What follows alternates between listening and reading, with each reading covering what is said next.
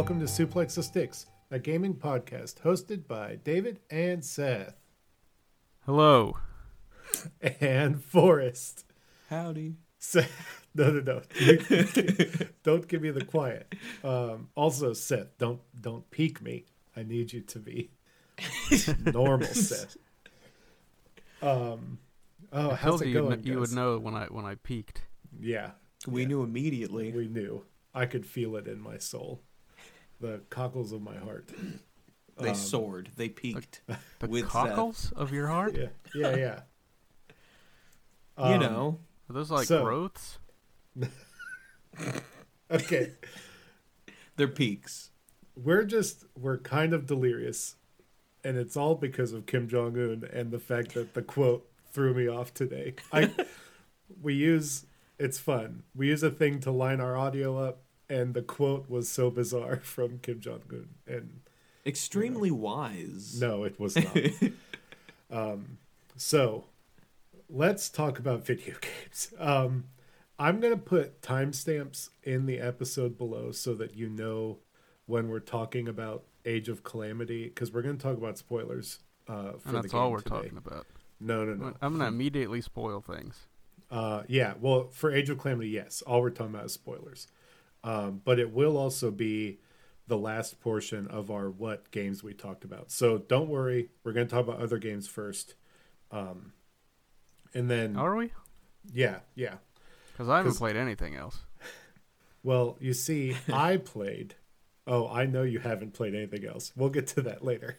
Um, I played about 10 hours of Immortals Fenyx Rising, and it also took 10 hours for me to get that name right because I kept calling it Gods and Monsters when I was talking to people.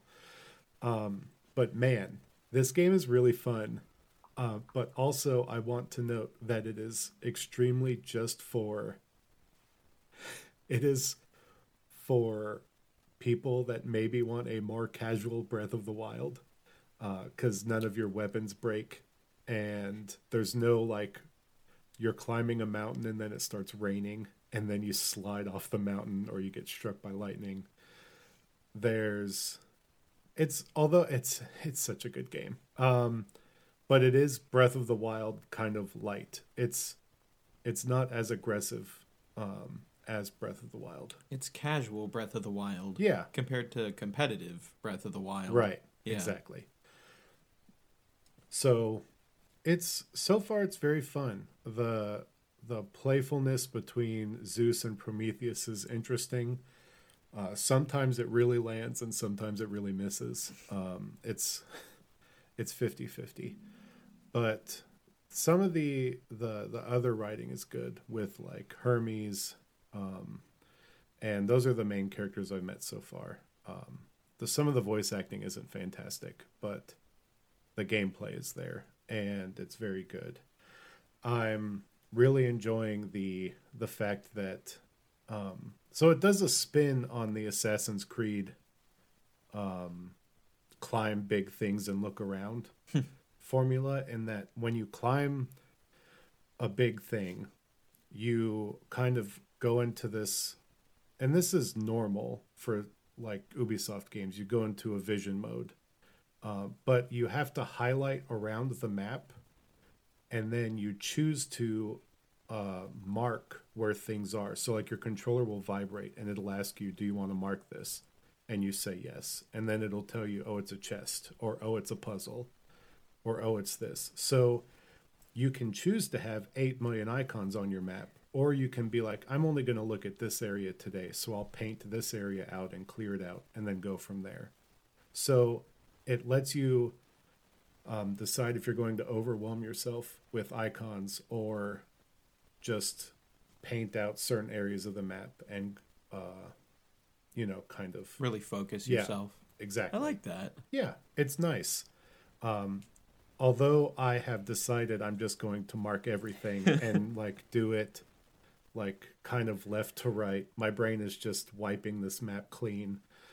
Um, the puzzles aren't super hard or anything, but they're fun enough. And the enemies are interesting enough to fight. Like you know, you got gorgons and stuff because it's all Greek mythology. Um, but it's it's an interesting game. I I am not far enough in it to where I feel like I could recommend it to anyone, but I am. I'll tell you that I'm enjoying it more than my initial time with Assassin's Creed Valhalla, purely because um, this game has. I was trying to describe it to Seth this weekend. Um, Valhalla, a lot of the stuff looks the same because it's brown and dark and you know dingy and medieval Europe type stuff, Viking age. And so it's like everything kind of looks the same and it's the same shade and everything. And this game, it's so pretty and fun to look around and explore because the whole map is just different colors and there's all kinds of stuff happening. And there's a giant harp in the distance. And why is or lyre oh. there's like a giant lyre in the distance. It's like why is there a lyre and then you find the little puzzles to figure out why. And there's all kinds of neat little nooks and crannies to explore that Valhalla has on some level, um, but it's not as vibrant or fun to explore it as it is in this. Um, and it's interesting. I, I'm I'm really liking it. Um, the dodging, the combat's pretty fun. It's a little loose, but it's fun. And um, I haven't gotten any of the cool powers yet, but I did. Seth, uh, something happened in the game that you will love. This happens early enough, so it's not really a spoiler. Um, but early on in the game, you get the you see some uh, a bird get struck by lightning in the distance, and you see it fall, and uh, your your companion Hermes, who runs into you sometimes, is like, "Hey, we should probably go check that out." And so I went, and it's a phoenix, and you did it rise? Uh, indeed, it does rise, and then it also follows you around. So you have a bird friend. Ooh. Oh, nice. And also, what's really cute, and I lost my mind when it happened, is that the bird friend, when you're flying through the map, will just zoom in and start flying around with you. Oh, kiss fingers. That's it's good. great. Yeah. Mm. There's like we're There's we're big big fans of, of bird companions here on this podcast. Yes. Yeah. Um, I'm also a big fan. So when you kill an enemy, like one of the last enemies in an encounter, if they're higher than like a normal grunt, their body just yeets itself off the map, and it's hilarious. And that's just the way, like it shoots it. I I swear, intentionally. Sounds, yes, that's okay. that's it's part of the design of the game to let you know that the encounter is over, and so it is so amusing to watch the watch this this character you're fighting you hit the last blow and instead of just disappearing or making a sad noise they just something. shoot off into the distance does it do a little like twinkle like ding no like no, team no. rocket style no no no that'd ah. be great but there is a trail so you can like follow the trail a nice. little bit um is that's it's so funny and weird um but there's a lot of character to this game and it's the animations it's not the best looking game um, but man you can tell that um, there was some fun and some passion in this that I would say maybe isn't in some other Ubisoft games. I would say most other Ubisoft um, games. But yeah, it's it's a it's a good little time. Uh, it is. I did see it drop down to forty dollars today, and I bought this like a week and a half ago. So that's a typical Ubisoft th- deal. Um, but I'm okay with spending money on it because it was it's great. Um, I don't regret that at all. So it's it's a good game. I'm gonna report back more on it because uh, I can't put it down. It's actually uh, we'll talk about during the Age of Calamity part, but I had to like power through Age of Calamity the last two days hmm. because I ended up playing that all weekend. Um, so, uh, Forrest, you also played another Ubisoft game. Yes, I beat Watch Dogs Legion. Um, I I like this game. I'm very I'm very glad I only spent thirty dollars on it though. Uh, it feels it's not it's not a great game. Okay, I'll start with that. Um, it's not great. It's good. It's fine. It's very middle of the road. Um, there's a lot of cool things I like about it, but the my biggest problem with it though is the mission structure is just so repetitive. Every mission is basically just go into a restricted area, um, download or hack something, get out. And that's I'm gonna say ninety five percent of the game. In or at least ninety five percent of the missions, and it like it really wears down on you and I didn't feel like the missions really did anything cool with themselves um until like the final chapters of each uh like faction storyline that I was going through. Um so there's like five uh faction storylines um and like all of them are in service of trying to find out like who caused the inciting incident at the beginning of the game, which was just a huge bombing terrorist attack that screwed up London and basically allowed a militaristic police force to move in and overstep human rights boundaries, you know. As police forces do. Yes. Um in this the game actually ends up tackling like things that I wasn't expecting. Um like it it goes into like transhumanism in which is like really big in like cyberpunk and like sci-fi stuff of like like going beyond the human body and like trying to like immortalize ourselves in some way. Um in this case it was uh this one inventor um was basically trying to digitize brains and she was just like a total scumbag about it um on who she tested it on which were like unwilling servants like her dying mother um so you like sneak into her house and stuff and basically kill the remains of her mother. Like it like it's just it's it's kind of dark. Yes this game has like really dark things out of nowhere that I felt was more interesting than like the regular main story. Mm. yes. Like that and that's when I was the most engaged with like the characters and everything. But the problem is like as a player, your character has no personal agency or attachment to anything um that's going on in the story really because like you the whole point of the whole like one of the huge marketing things in the game is that you can recruit and b- play as basically anyone, which is true. Uh, any person you pass by on the street, you can recruit them some way or another. For the most part, as long as they don't hate uh, your faction called DedSec. If you haven't played a Watch Dogs game before, um, and it's just there's like there's little bits of charm in the player characters, but not enough to actually keep you invested in like who you choose to play as. The the only th- character that I liked was this I think he was like some Polish dude who was like a spy, like a secret spy. He had the Aston Martin car and everything and it shot rockets and he has a silenced pistol. And I'm like, "All right, silenced pistol, I can go with this." His name was Fred and then I can't pronounce his last Claus. name. Fred Claus? Yeah, Yeah, we'll, sure. we'll call it Fred, Fred Claus. Claus. Yes, and he like he was just like a like a really like happy-go-lucky kind of dude, like very nonchalant, um, go with the flow kind of guy. But like he's this Polish dude who doesn't uh, speak English entirely well.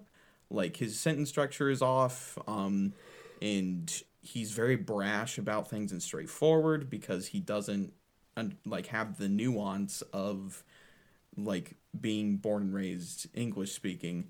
But that's the only player character that I actually like enjoyed playing as.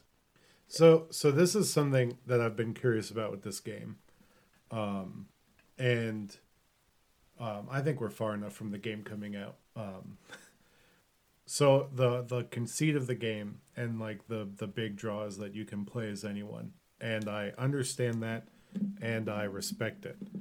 Uh, the problem is how does the story work when you are detailing to me that you are even having trouble connecting to some of these people?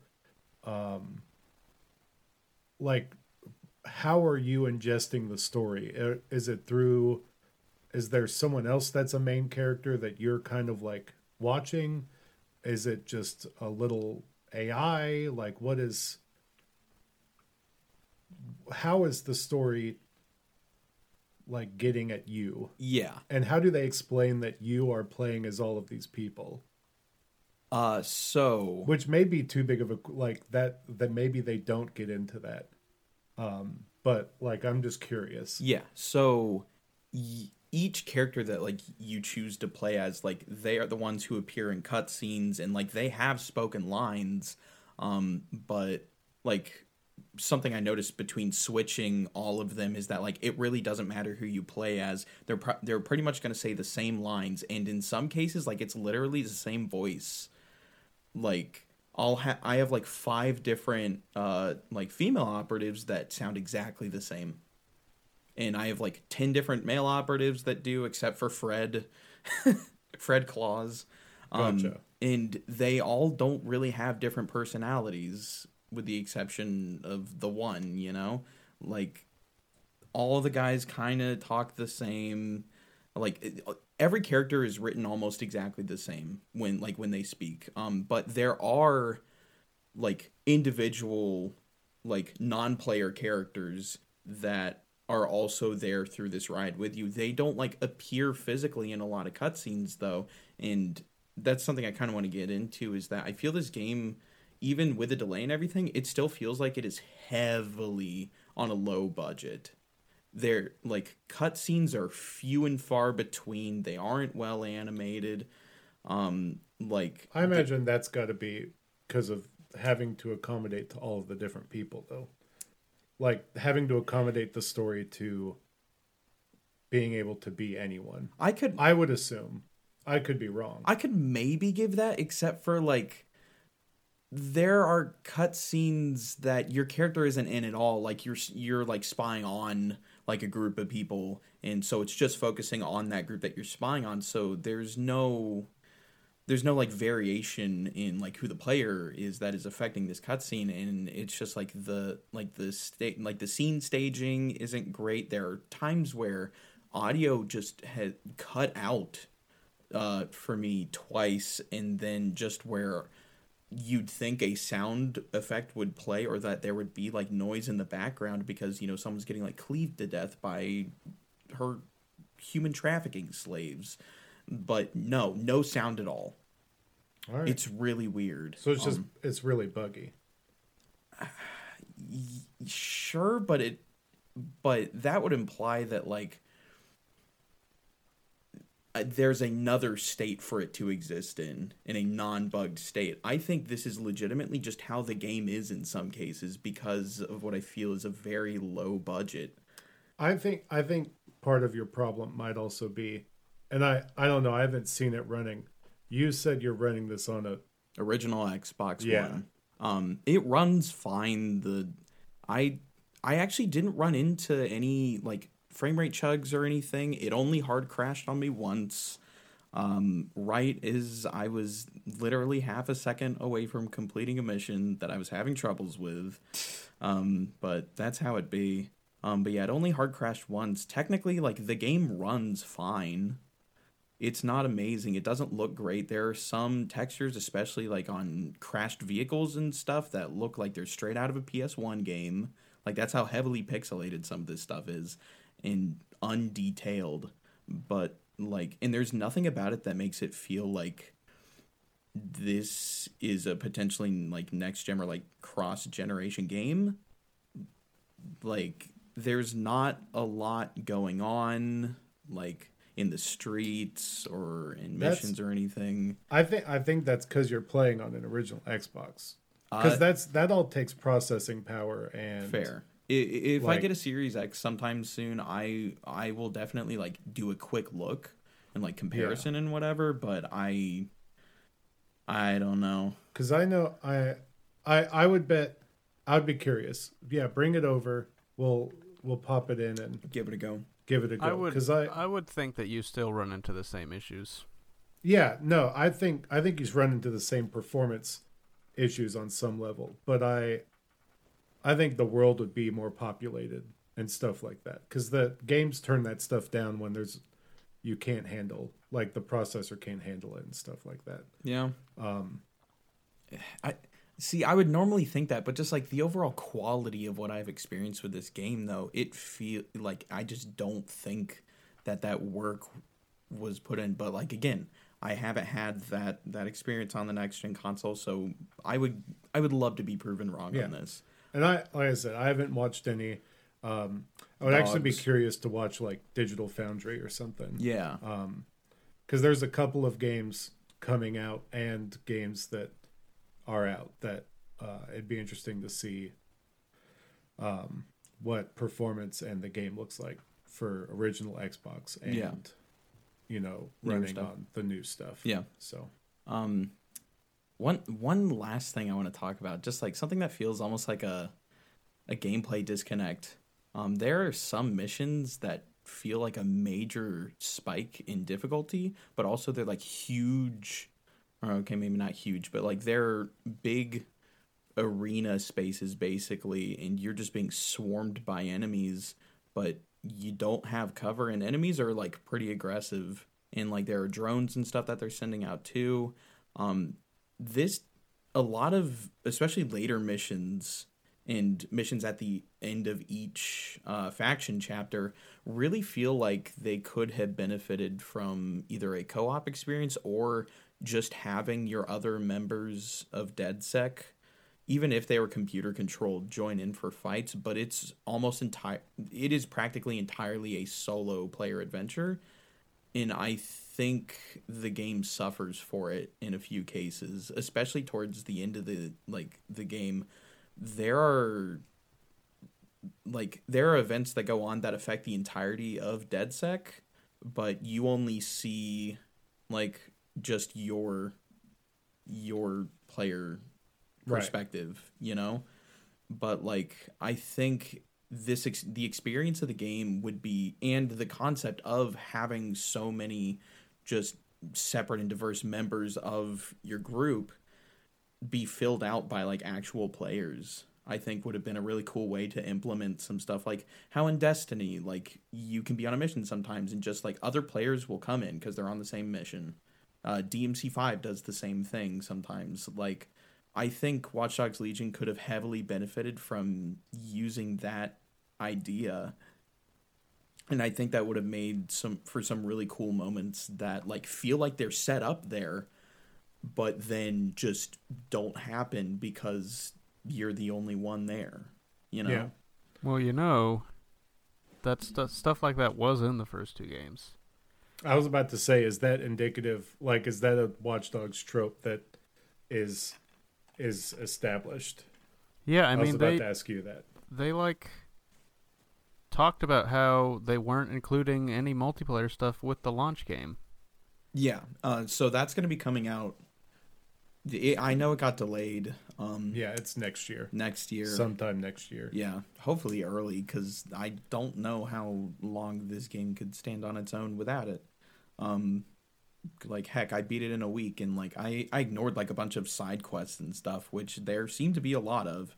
Um, but this game isn't long of an experience. I think having multiplayer or co-op or of some sort thrown in would definitely in like increase the playtime and th- the value of it you know like if i could play this game with even just one friend i think i would have enjoyed a really big chunk of this game a lot more The Far Yeah. Cry 5 effect.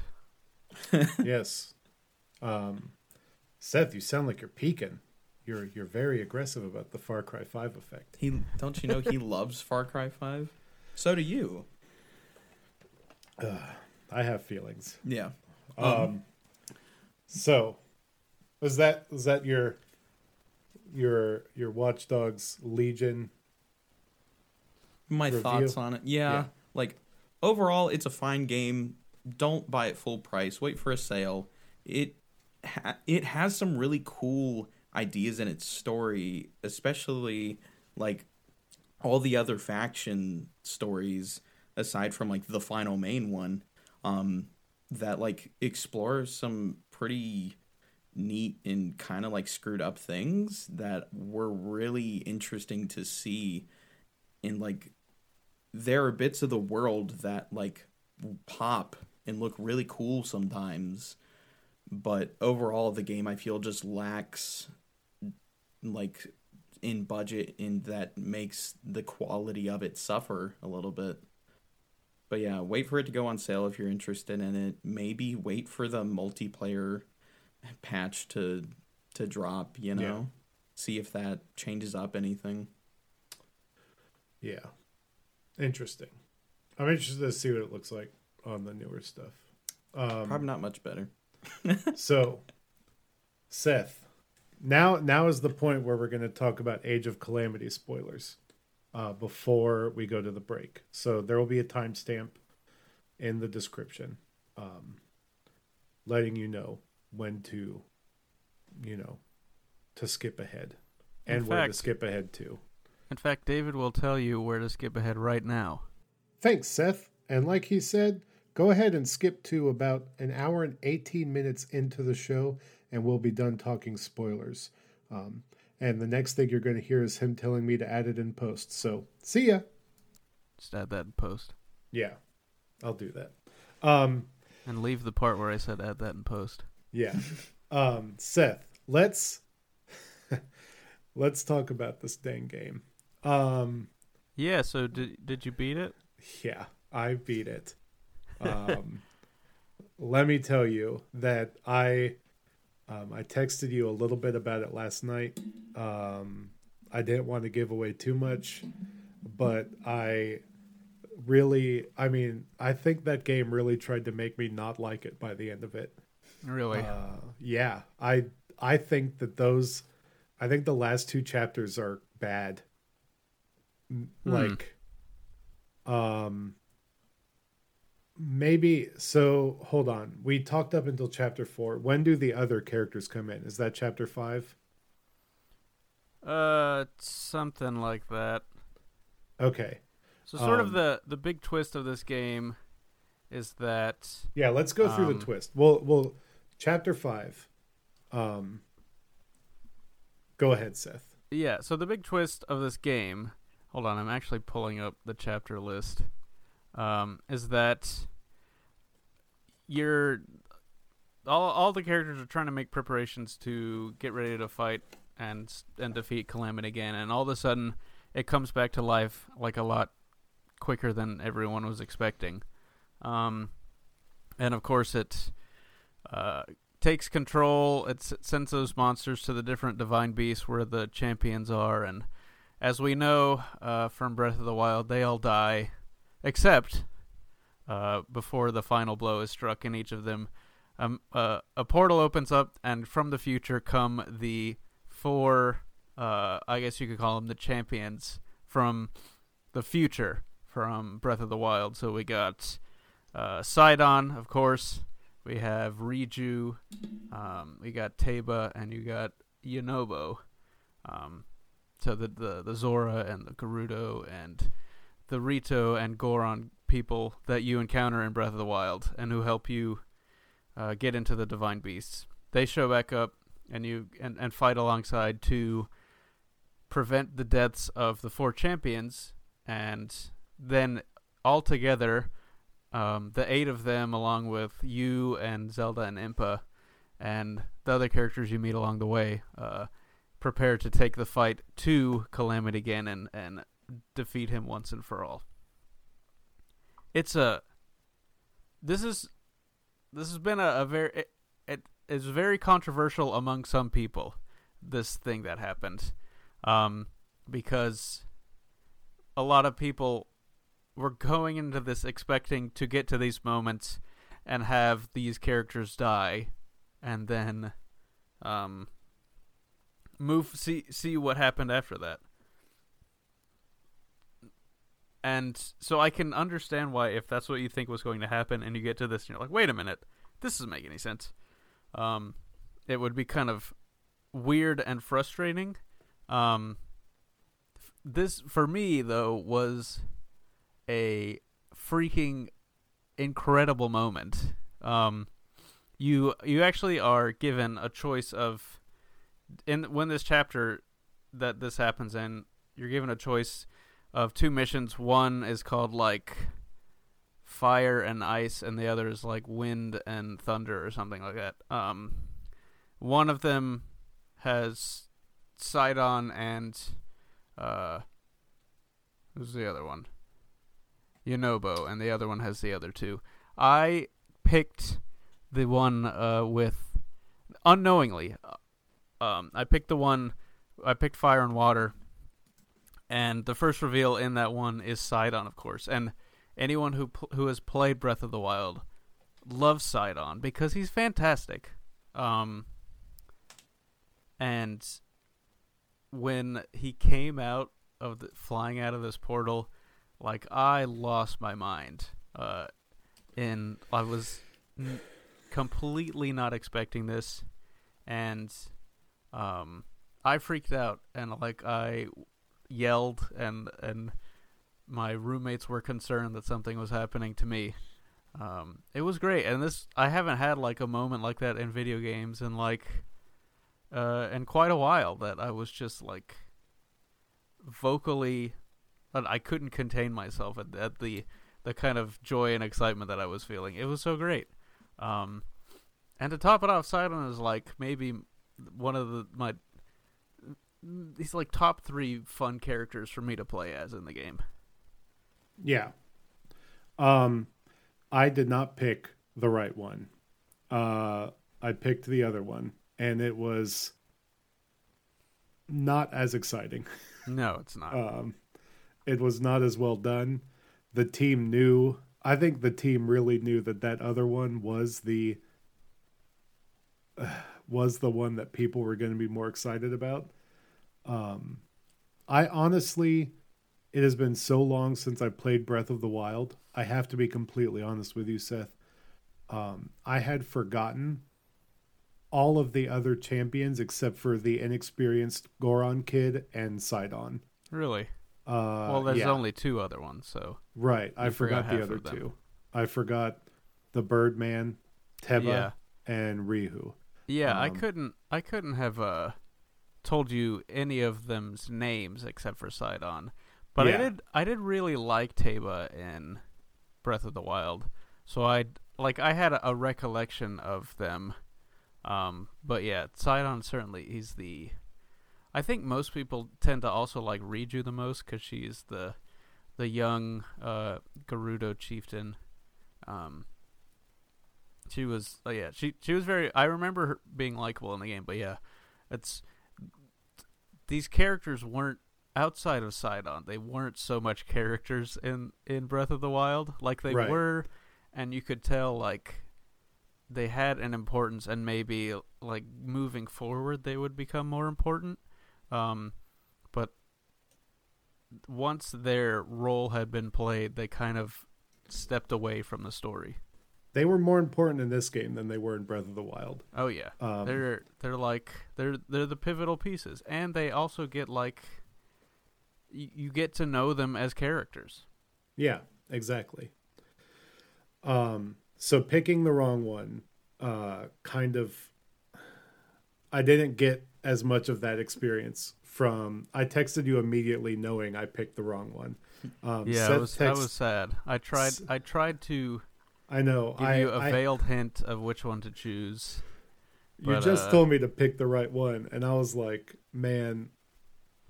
Like I was waiting for like there to be a story decision in the campaign, um, instead of just multiple missions pop up.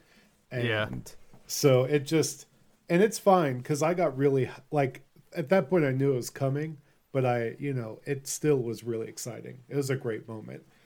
Um, but this is the high point of the game for me. Um, you know, the the the old champions come back. The you know you get to see them interact. They kind of stave off the attack from Calamity Ganon. Um, you think that King Rhoam dies, which is wild. Uh, you get you watch that. That's emotional. Yeah. Um, Well, see that that was one that this was another um thing that I thought when as I was playing, I kept like you know that the king dies, he's like the first character you meet in Breath of the Wild and he's a ghost. Um and I thought for sure you like he like after he died um I was like, "Oh man. We're going to we're to get to play as Ghost King." Um but given that this game is Breath of the Wild, but if it was a happy ending, no one is dead, and the king eventually, it turns out that oh yeah, he was alive. He was saved by um, this artifact that he took from Zelda at, while he was chastising her about not doing her job. It was a jackal shield. I mean, I I like the the shields from Halo. Um, it was one of the ancient, like you know the the blue shields. It like deflected the guardian or whatever those things are called. Um, the blast back at it. Um, and it was it was a cool moment once that was revealed. But it was like, yep. um, but you do kind of get to play as the Ghost King though, Sith. Yeah, I mean, King Rhoam is after after he comes back, he's a playable character, and he is a whole lot of fun to play. He is. Um, yes. he's got he's got like it's the same basic moves, but the combo finishers are different. Um, he can switch between his kingly guise and the guise of the the old man in the woods that you meet at the beginning of Breath of Breath of the Wild. Mm-hmm. Um, yeah, he's he, he he's a lot of fun to play as. Um, he quickly. I don't know if that like canonically makes sense with the timeline, but I, I'll take so it. I guess there is an in. I think it it's as in in the loading screen. I think, or it might be in. It's it's somewhere in the game. There's like a a line about how he puts on this uh, woodsman disguise and goes to the Great Plat to the, his cabin on the Great Plateau when he wants to get away from his Uh, kingly okay. duties. Okay, they explained it away. Sure. Um, I didn't see that, but Yeah, I mean, and hey, you know, kings gotta. King, kings are people too, yeah. Um, sort of. So, um, let's see. That puts us. This is where I think the game started to become a slog. Um, chapter five was good, and where you see all of the people come together.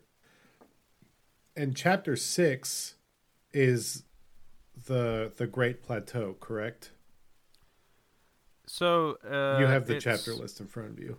Yeah, Um, chapter five is when you get. There are seven chapters. They have multiple um, missions in them. Chapter five is when you um, get the the champions from the future. Um, chapter six is when you kind of take back these spots that Calamity Ganon has has like these important positions that Calamity Ganon has overtaken. Uh, Yeah, yeah, and yeah. importantly, Zelda is, a, and at the end of chapter six, Zelda is able to um, unlock her her powers that she's been stressing about the whole game. Which- um, Amazing. She she becomes hyper useful and really good. yeah, And She, It- that's that's an, that's another really cool moment, um, because like Zelda, the way she you have her at the beginning, she's an interesting character, um, with some definite flaws and probably one of the, the like the least useful characters in the, on the roster. Um, but at the end of chapter six, she awakens this power and then has this whole new move set to use and they give her, her this great setup to where she gets to lay waste to the, the different Ganon blights and all the guardians on this this map that is um, it's one of the the more stressful maps in the game because um, a a common thing in other Dynasty Warriors games, one that is not really present in this one, um, and apparently it's something that some people have had some gripes about because it it takes away some of the strategic depth that others that maybe other Dynasty Warriors type games have, but there are these on the maps there are these different outposts that you have to that you have to capture by defeating enemies in them. Um, and in other games, enemies can go back into those and take them away from you. Um, and it was like this in. There were many missions in the original Hyrule Warriors where, um, like if you lost those outposts, then you would, um, then you would lose. Like you, you would fail the mission. You have to start over. Um, there are some in this game that have that kind of defeat condition, but it's never really all that big of a deal because the the enemies don't like they don't work through the kind of health gauge of the outpost fast enough for you to have to worry about it before you can finish the the complete the mission. Um, this one, however, like a ton of enemies show up at very near the end of the map and all head for this main base that you cannot have fall or you lose the mission. And it it's it's probably one of the more stressful moments in the entire campaign. Um, and it's really cool that they then give you this character whose toolkit is strong against these types of enemies, um, and allows you to just kind of lay waste to them. Right. This is, it's it's in my opinion one of the better like structured missions in the game. Yeah. It's it was really fun and it was a really cool moment. Um but then so that was the end of chapter 6, right? Yeah, uh, and then chapter 7 is the battle on the Great Plateau and then the big Hyrule Field battle and then Yeah. the final battle in the castle. So these three missions felt like they were all an hour and a half each. Um, and I feel like this game had really cool story beats all the way up until this set of three missions where it just felt like um, let's put these enemies in front of you that you've been fighting the whole game and then give them an insurmountable amount of health. Oh yeah. and then and then you just you can't stagger them or anything. It's just making the battle longer for no reason. Yeah, And it's just like- I I share your frustration. So like in Breath of the Wild, there was like a sort of leveling system of the enemies, like that they had different colors, um, and so like basic enemies were red, and the highest tier enemies were like silver, uh, and you could always tell just based on colors. Um, this one also has it like so as you go in, there are you'll you'll encounter stronger version of the enemies, um, and they like they will have more health. In this final section of missions, all the enemies are like silver level, and they and even the like l- the mobs have they take so many hits to get Yeah. rid of. It's and they're not even silver by the way because the silver enemies i was able to kill once i staggered and did the the main hit to them it's the malice ones that seem to have like triple the health of the silver oh yeah, yeah. This, and the, the they are regular the the regular kind of boss enemies, but corrupted by Ganon's malice. And yeah, they have like uh, I think it's triple is probably a correct amount of of health as normal. So they are and and they are much harder to stagger to get like their weak point uh Yeah. gauge to show up. They are yeah, they're incredibly um frustrating to fight against. So I think the first the first mission on the Great Plateau was the best one of the three, and it was super cool because um, if you've played Breath of the Wild, regardless of how much you've forgotten some of the characters, you know what the Great Plateau looks like, Yeah. and that was really cool to run around in this sort of experience.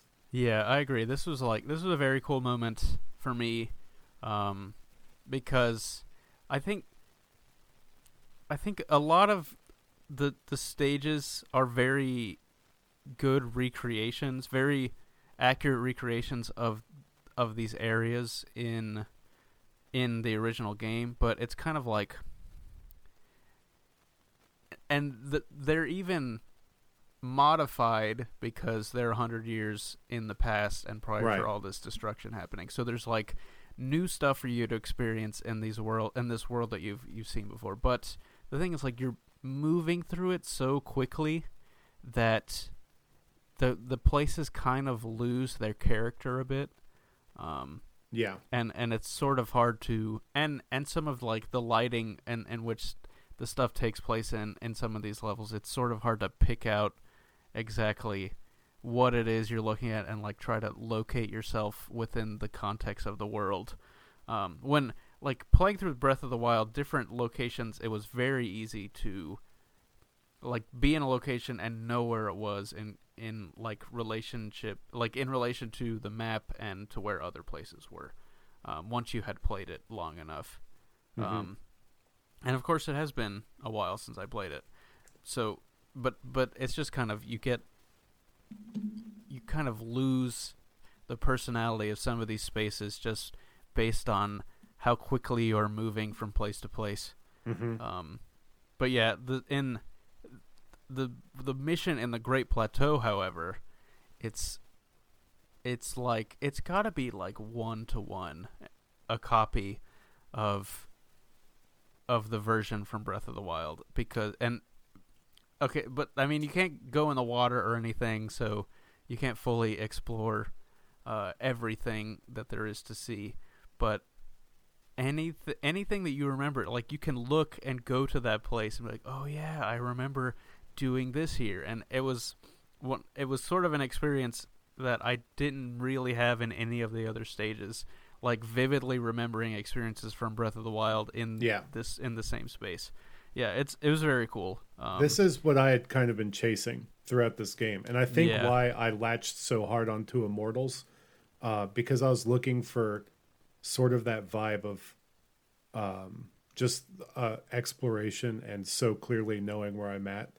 and um, so like Immortals kind of gave me that taste, and then playing the the Great Plateau level was nice. Um, it it gave me the kick that I had kind of like it was kind of like that dumb moment in uh it's so stupid the moment in Hook um where the kid is like pushing back the face. And he's like oh it is you Peter. Like it's like I was trying to do that to this game you, and you were trying to find breath of the wild in in this game and, and Right. this is the moment that you actually found it. Yeah Yeah, six, it's- si- it's six it's very in. cool. Um and especially uh it, it's also cool because you enter the space from like a different point of view. Um so like in breath of the wild everything and, that you do on the great plateau is kind of um centered from exiting the the shrine of resurrection looking off looking off the cliff and then you get your bearings based on that um and so you start at a completely different place, like a different area, uh, and so everything is also a little sort of off, um, and so it does kind of have that. Okay, what what exactly am I dealing with here? And then as you move through, you start to fig. You're able to reorient that picture in your mind to figure out where stuff is.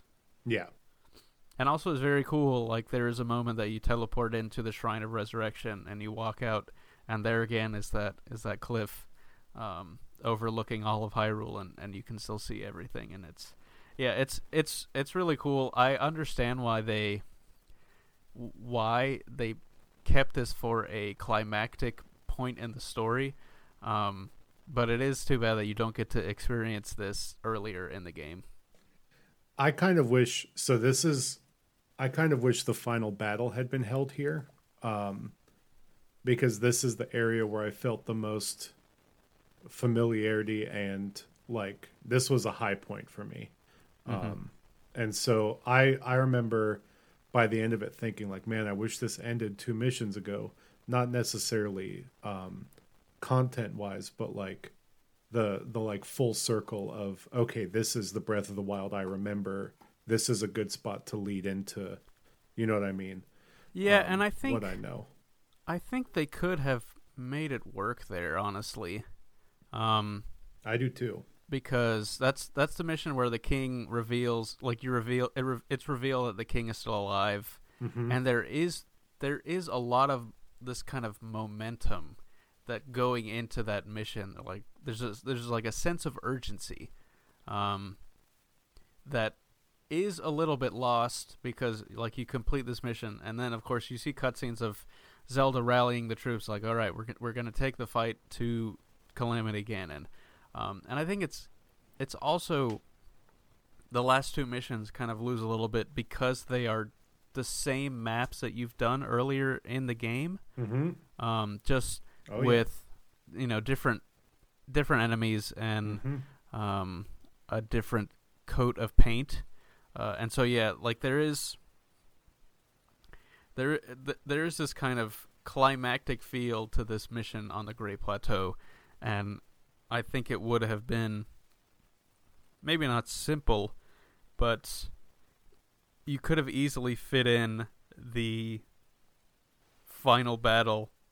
Um, I you may may not have had the space for it, um, but yeah, I think I think you could have worked that mission into the end of the game. Um, although I will say that, uh, disregarding the the next level, which is a, a battle in Hyrule Field, which is just, it's very. I will agree. It's it's kind of tedious. Yeah, so we're Um, I don't think we should disregard it. We need to touch on the fact that this level mostly pointless storyline wise. Um has no story progression besides the fact that it's outside the castle.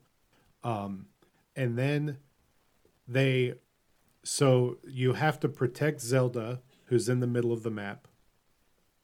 And then you are fighting these three areas of bosses and they respawn bosses three times and they all are the malice ones so they all have this insurmountable amount of health and and they Yeah. don't let you bring in enough characters so it's only one hero at each spot fighting so it just it took like an hour That's horrible. it was bad and i'm just like how did this get past Yeah, it it Testers. took me it took me 40 minutes to do that stage.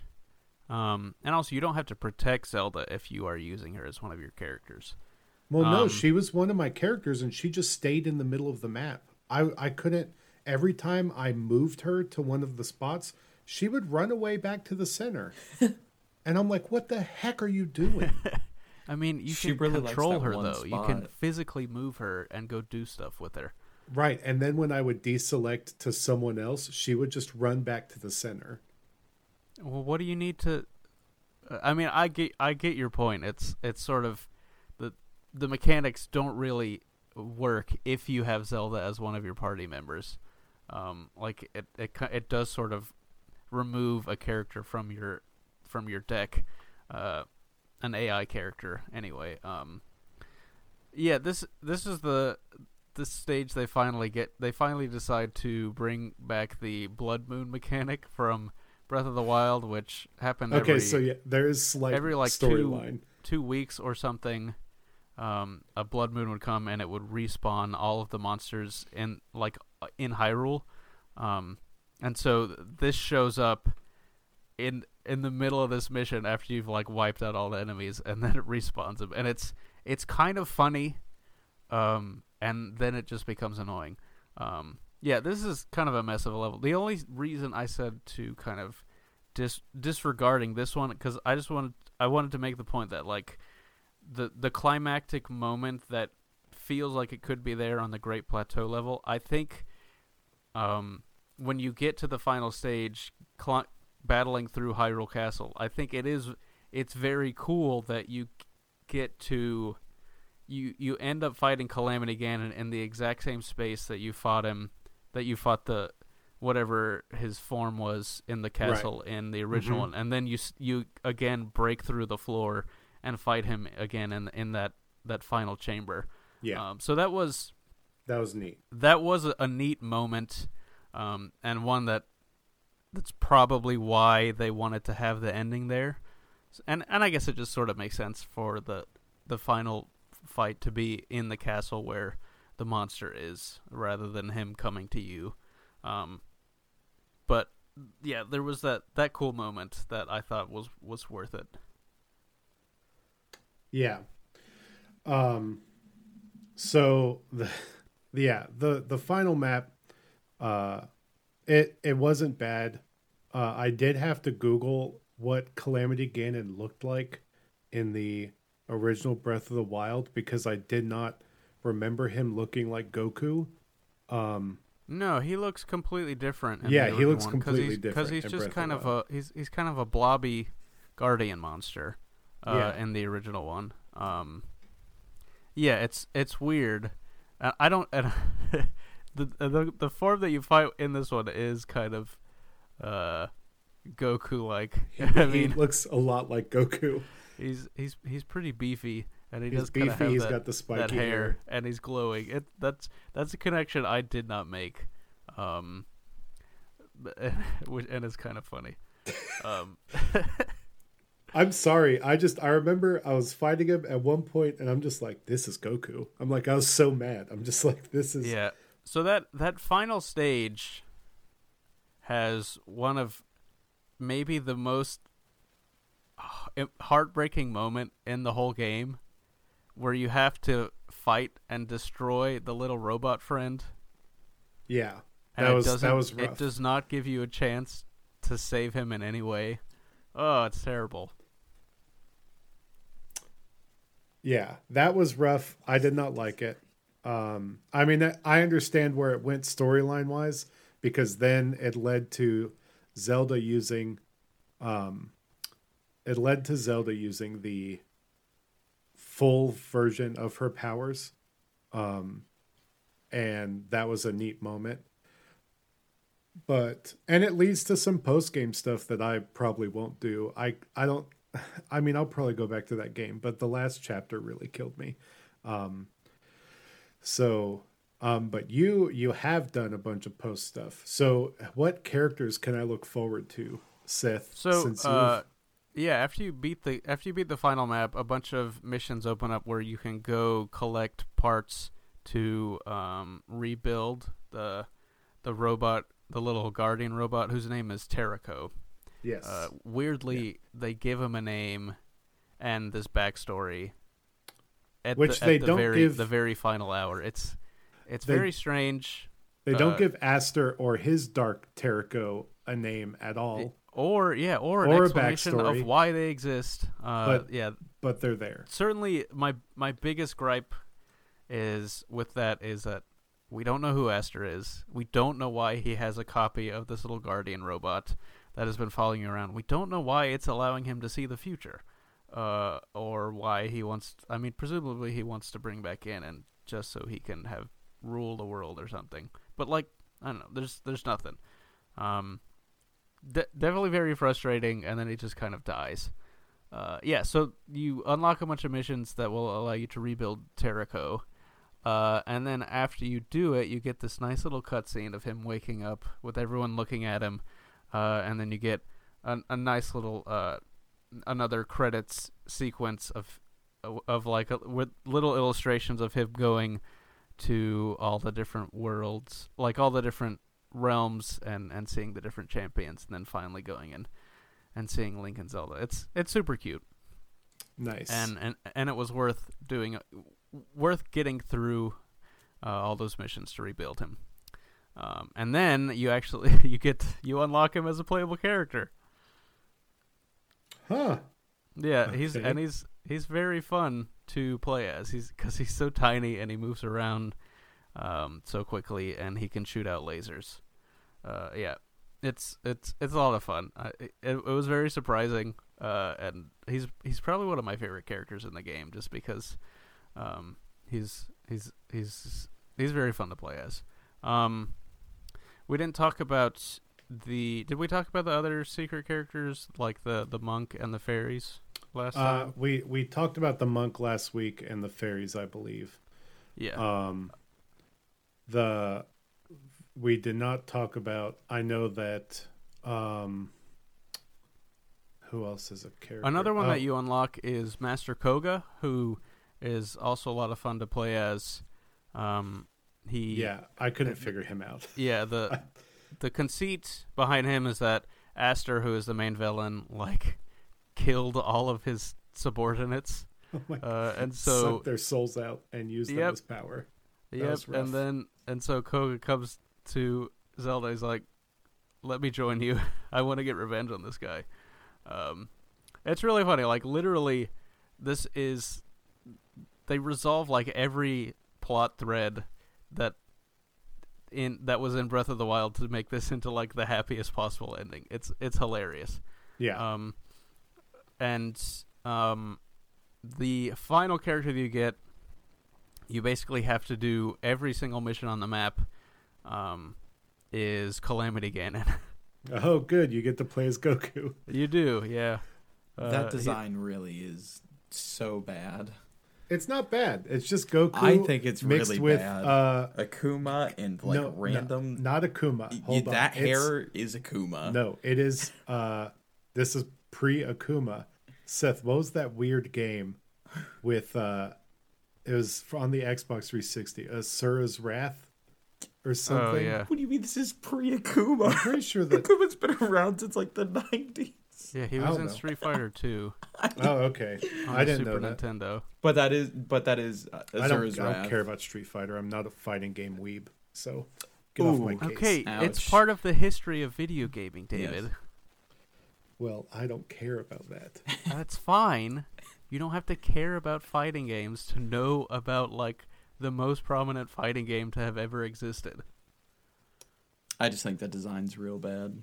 I think it's it's weird, but it is interesting because it actually resembles Ganon, that like the Ganon that we know, Yeah. um, or uh, even Ganondorf. Like they like you can look at this and be like, oh yeah, it's it's it's Ganondorf. Um, Yeah. he he's weird. He's he's an interesting character. He's he's huge, and his attacks. He has different attacks that use different parts of like the weapons of the Blight Ganons, which uh, which is interesting.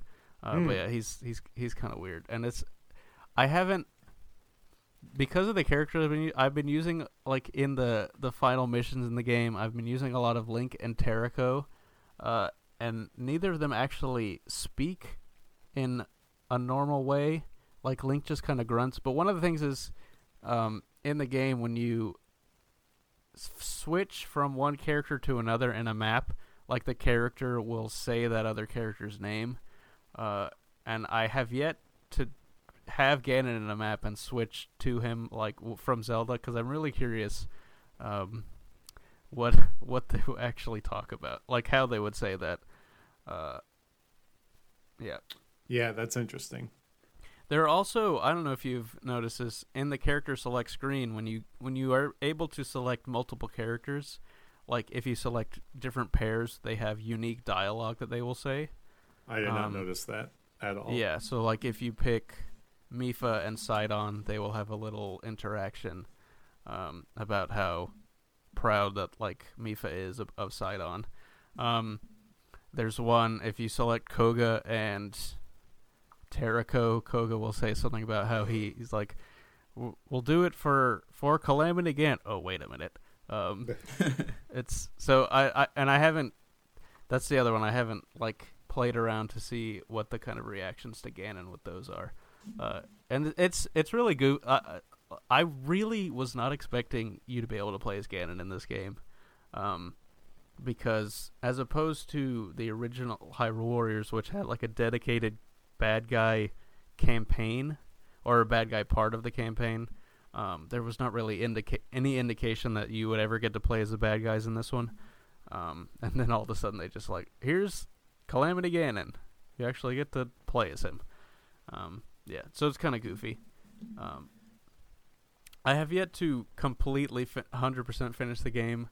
I want to because the reward that you get is Link's outfit from the original game, like with the scarf and everything. Oh, And so I, okay, I really want to see. I really want to see how it looks like in this art style because I think it'll Yeah. look neat. Yeah, that's cool. And you'll have that satisfaction going into whatever DLC will come out inevitably. Yeah, Um, I'm really curious if, like, I have to think they have plans of doing stuff because they pumped out hundreds of hours worth of DLC for the first one, and of course the first one had a different conceit to it, and it was kind of easier to just attach stuff onto it. So I think there's I there's some difficulty with, how they would implement it seamlessly into the game, but there is uh, and this is the thing that I the news that I said I was going to talk about uh, last week. There was a data mine of the game, and there are voice clips of like characters. Like as I said, characters in battle will call out the names of other characters that you are. Uh, like like when you're switching control over them. So there are voice clips of other characters calling for Sooga, um, who is the second in command of the Yiga, calling for Astor, who is the the main bad guy, and also calling for Purah and Robbie, who are Ah. two um, other Sheikah uh, characters that you meet in the story, and who are in who are both in Breath of the Wild, but were very young and very old, respectively. Um, so that's interesting. Like I was frankly incredibly surprised that those fir- the first two were not already characters in this game. Um, because like it's clear that they have specific move sets that would that like they they act like the way that when an, the AI is controlling a player character, like that's how these characters act, and like you can like fighting them, you could just kind of tell that they're characters. So it's weird that the it's very weird to me that the two of them aren't already in the game. Um, Purah and Robbie, like they don't. I haven't. There are some levels where they're on the field, but they never actually attack anything. So I don't. I don't anticipate them actually getting added into the game. Um, so I don't know. I don't really know what the plans are for this one.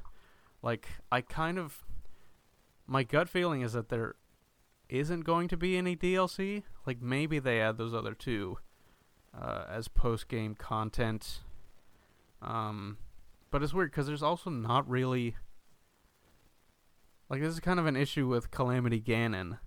Um, is there's not a whole lot of stuff to do once you unlock him, like to use him in. Um, like he has this one training mission, uh, and then there are I think three or four other side missions that are unlocked after you get him, but they're all like 20 levels higher than what he is, what his level is when you get him. Um, it, so it's just kind of weird. Like, uh, if they, I don't know how they could just add new characters and not add new stuff to do with them, but I also don't really like the the the game sort of feels like a closed, like a closed story, and there's not really, it doesn't really feel like there's any way to put stuff on top of it, as much as I would Yeah. like them to. Now, do you think that is because this, and what we can end on this? Um, do you think that this is because it's going to lead to what Breath of the Wild 2 will be, or play a part in that at all?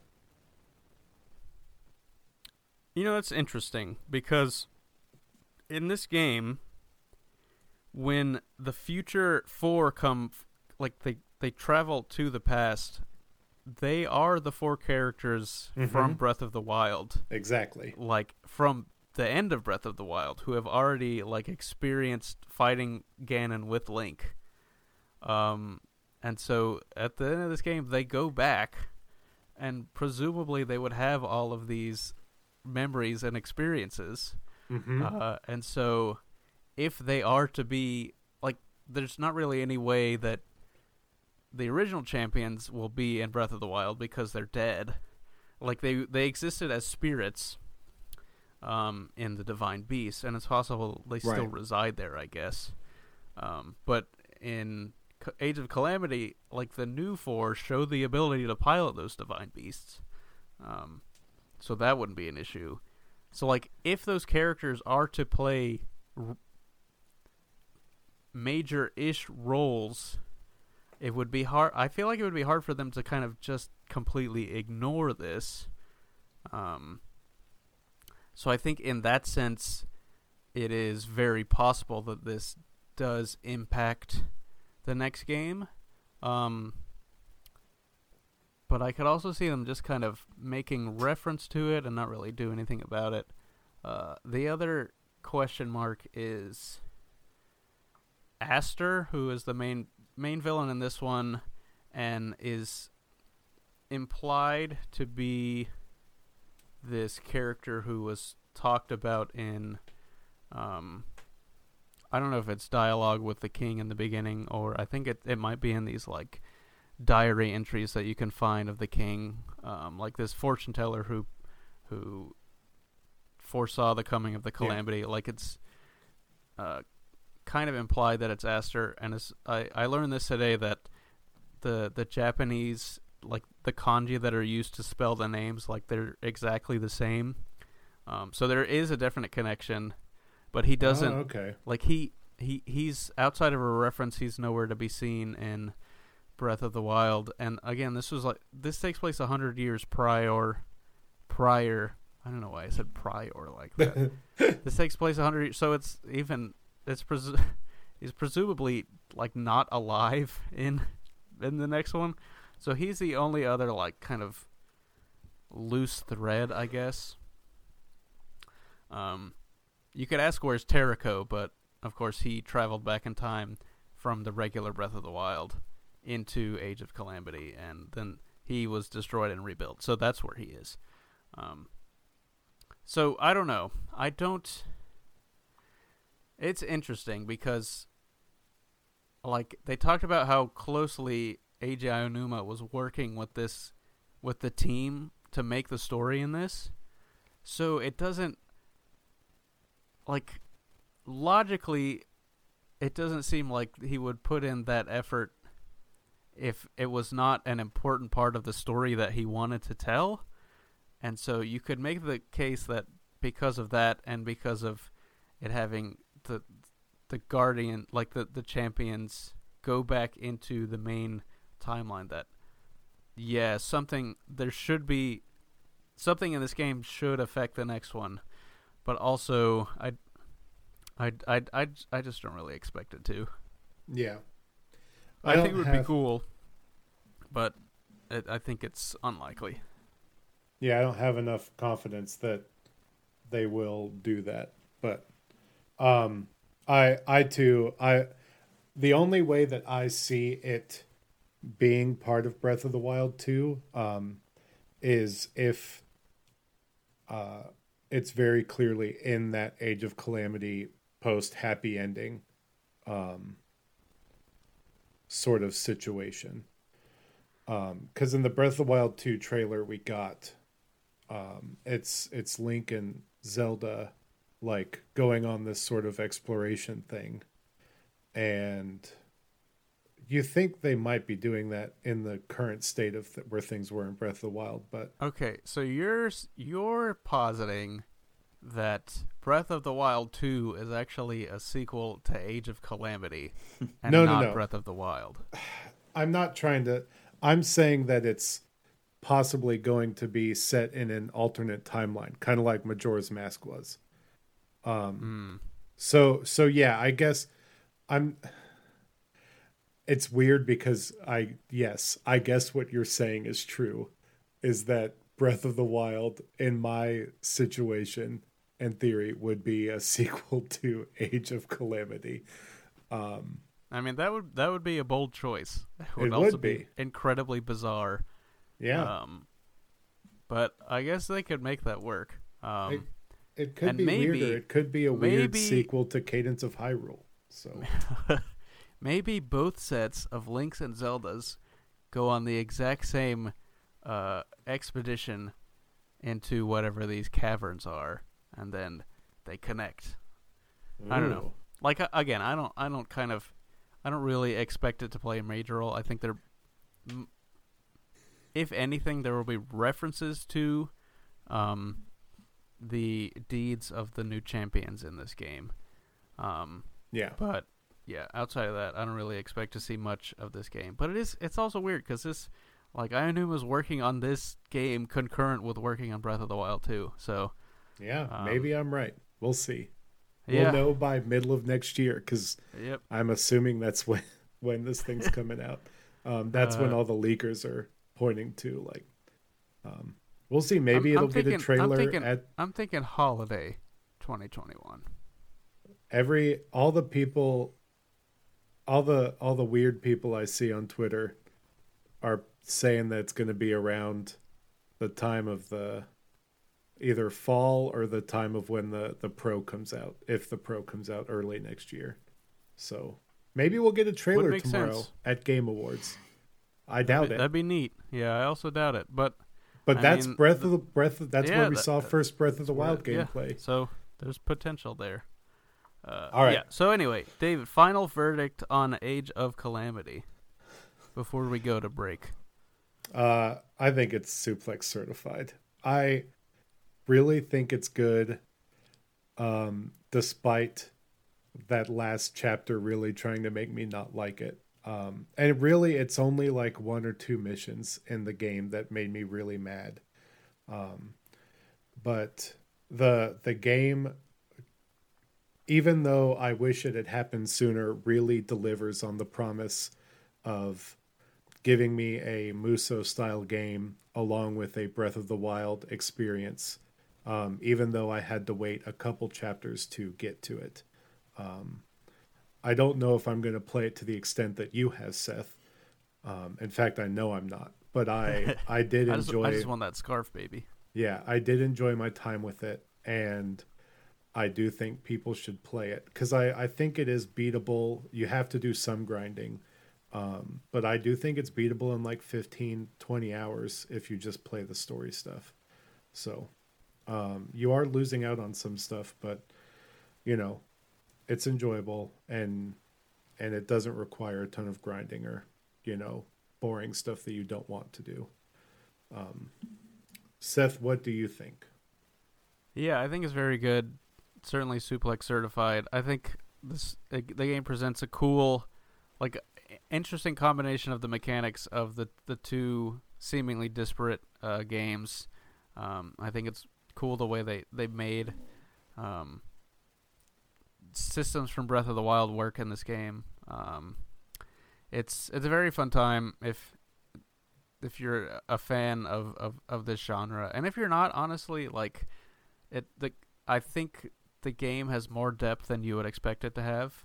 Um, and it's yeah, it's it's never not fun to just fly around spinning with the sword, destroying tons of dumb monsters.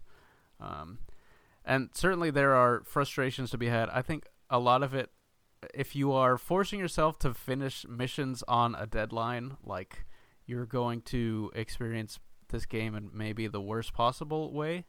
Um, because they will kind of it it it will sort kind of feel like the missions never end.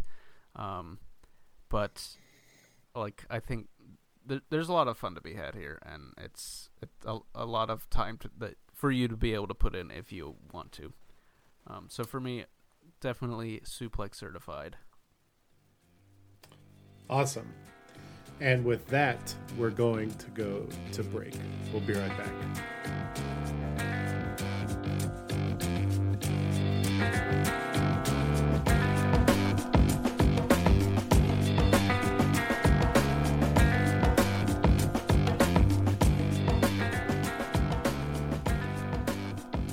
And we're back.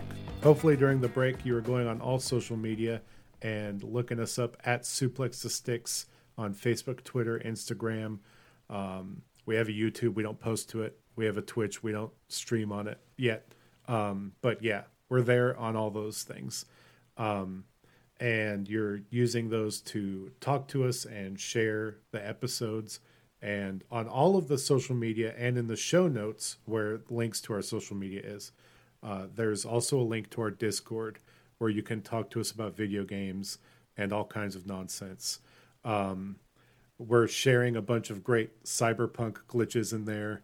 Um, we are not going to be playing that game as a podcast. We've kind of decided. Um, but I do want to note if you are choosing to play that game and you're listening to this and you are sensitive to uh, um, epileptic, like if you if you have epilepsy or you're sensitive to flashing lights, please be careful playing it. I I, I think they patched in a thing, but Um, I believe Game Informer, or I can't remember the publication, but um, one of the journalists, she ended up having a seizure because she played it, which is wild. Um, so, you know, just be careful playing games out there.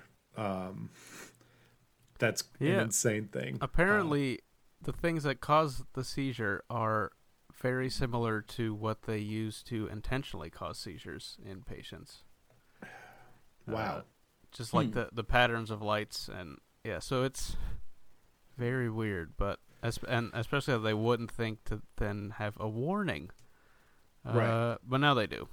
So if Now you they have do. if if you've uh, installed the day one patch and the day one point five patch, uh, you'll probably see it. Um, and so that's all the time we're getting into Cyberpunk um, because we're going to talk about Fortnite, baby. And uh, that's because Kratos is in Fortnite. That's right. The daddy himself, Kratos, is here with Mimir on his back and his Leviathan axe. Um, available to be played on your Nintendo Switch or Xbox, as well as your PlayStation.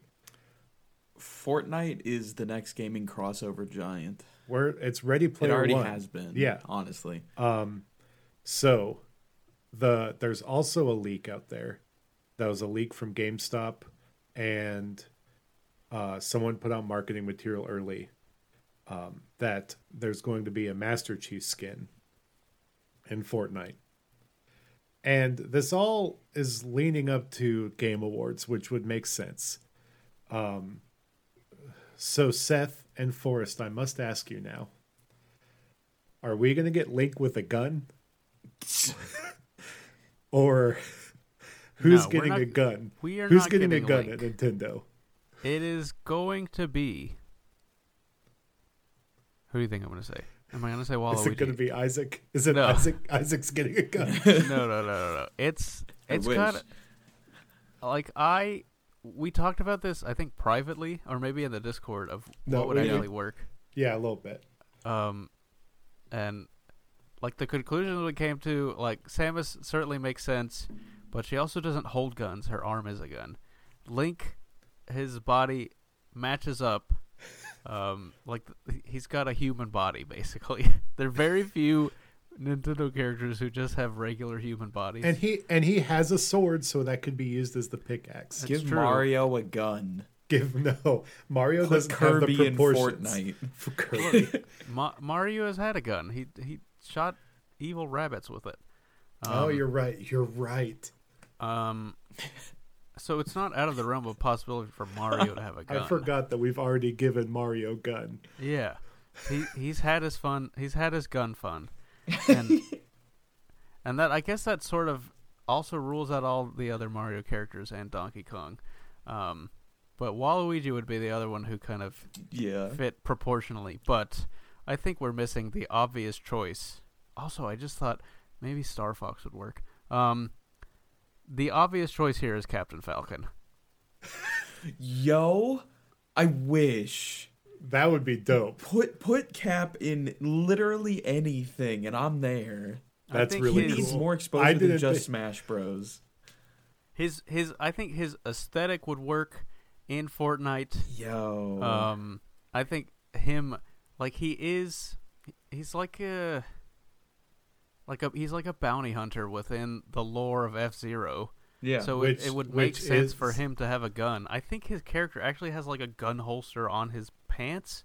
And this Um, He does. season, this Fortnite season is about bounty hunting. Like you get Yeah. Mandalorian in the Mandalorian himself so in the season pass. yeah. So if they don't go with Samus, which is Nintendo's most well-known bounty hunter, Captain Falcon, the- that's that's my pick. That's who I want. I think That makes I think sense. I don't I think it'd be great. I, love don't that. really know what his pickaxe would be. Uh, it could It would really be a like flaming fist. yeah, I think they would him just find- punching stuff. So so Storm Storm's pickaxe in the Marvel season was a lightning fist. It was essentially just her using lightning to harvest. yeah. So that's that's been done before. Um so Yeah, I didn't even think of Captain Falcon. Oh, and he'd yell like Falcon Punch and stuff. I- I gotta, I have to tell y'all about my Fortnite experience the other night because it was so stupid and it scared the devil out of me.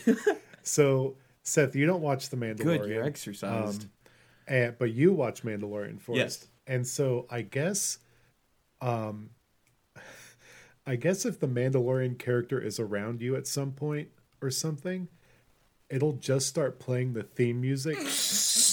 Like No. Seth, the theme music to this show like comes in really lightly and then builds really heavy. And so like I'm like, what's what's happening? And all of a sudden it like got real loud and I'm like, what? What? like it was like yeah, it was like breaking me. And it yeah, it was great. It was a great moment. That's funny. Um Ready Player One, basically. uh hopefully with a lot less of the problematic mess. Um so I can't wait to there's a there's a bounty hunter that I just unlocked in this season called Mancake. It's a pancake bounty hunter. His face is a stack of pancakes. It's so stupid, but I love it. His name is Mancake. He sounds like Powder Toast Man. It is similar to Powder Toast Man. Yeah. Also, he Um, sounds like Man Beast. Man beast. So yeah, of elk. I bought Kratos. He's got Mimir. Um, he uh, right now I have Mandalorian using the Leviathan Axe. Um, so that's kind of neat. Um, so yeah, we're getting Wild. Master Chief. I don't know what Master Chief's harvester would be. Gravity hammer? Oh, Yeah, I could see it being Gravity Hammer. or the or no Oh, energy you're sword. It would be the energy sword probably, or the gravity hammer. Either way, Yeah, it works. those work.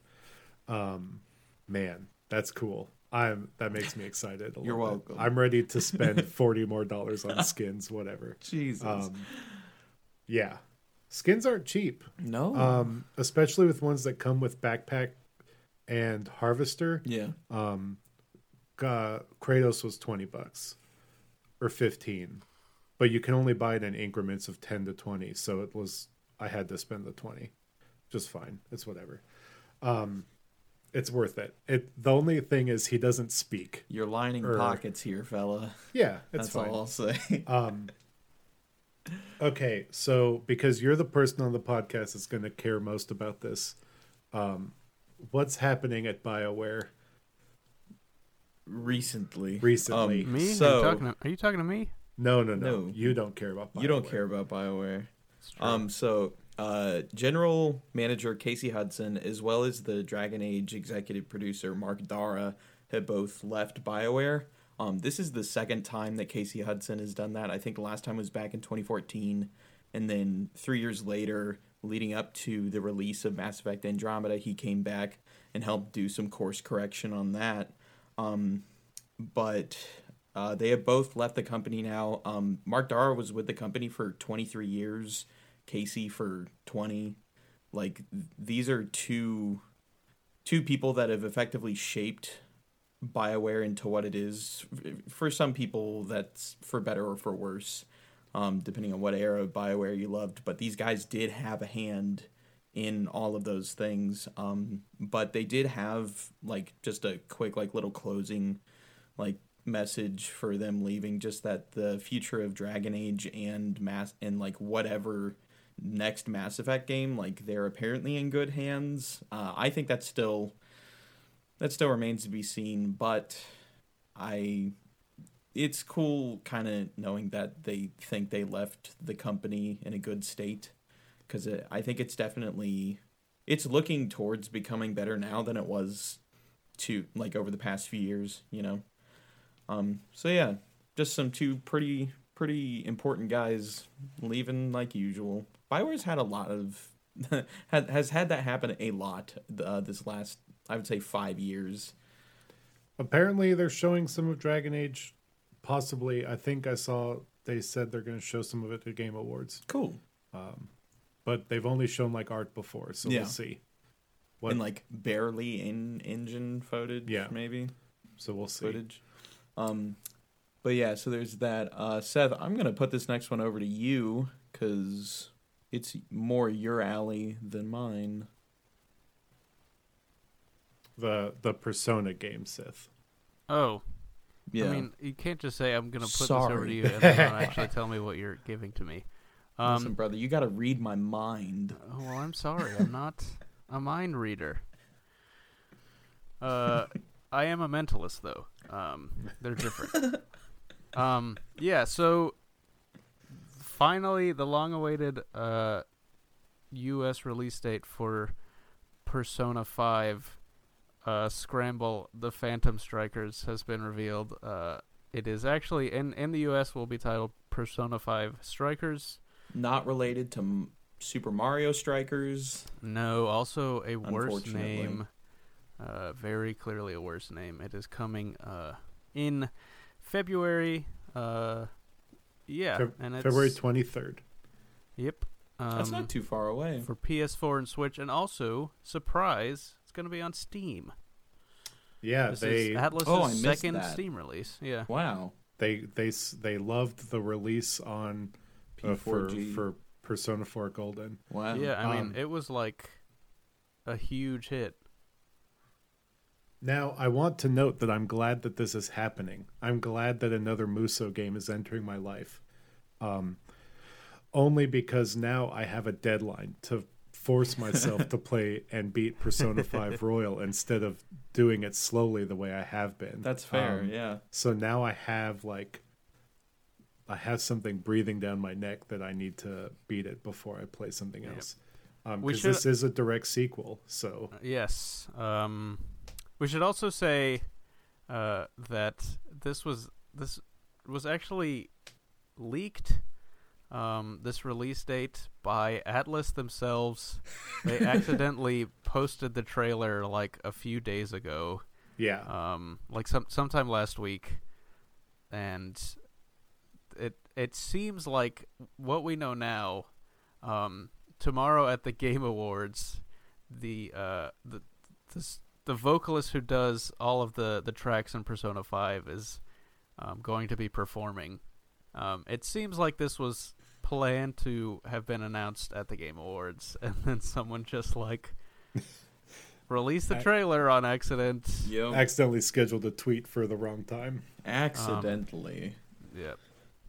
They played it off Um, uh, as well as they could. They put put out the tweet that said like that their um, stuff had been hijacked by the Phantom Thieves. Um, but yeah, this this would have been a cool. I mean, this would have been an, a super hype announcement for tomorrow. Uh, I bet they still show the trailer tomorrow. Um, yeah, of course. For sure.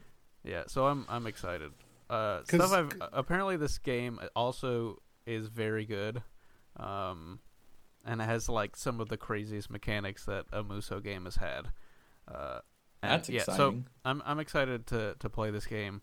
I'm glad it's finally coming out over here, and I'm also excited to see like what chronologically this came out before um, Breath of uh, Age of Calamity, and some of the same people worked on it. So I'm I'm I'm excited to see like what stuff actually came from this game that ended up in Age of Calamity. Hmm. Very good. I'm very excited, and I'm I'm not going to talk about on the show, but I'm going to keep playing Persona, and I'm going to love it. Um, so, uh, real quick bullet points: um, Scott Pilgrim versus the World, the game, got a release date, uh, January fourteenth, twenty twenty one. Um, so it's still kind of hitting that holiday window. Um, the main reason I'm bringing it up is because I rewatched the movie. That movie is fantastic. Yes. So I'm just excited to play the game again uh, with my wife because she loves Scott Pilgrim. Um, so we're gonna play through it and it's gonna be real fun. Um, Oh, to play co-op beat 'em up games. yeah, Good it's, times. It's the best times. yes.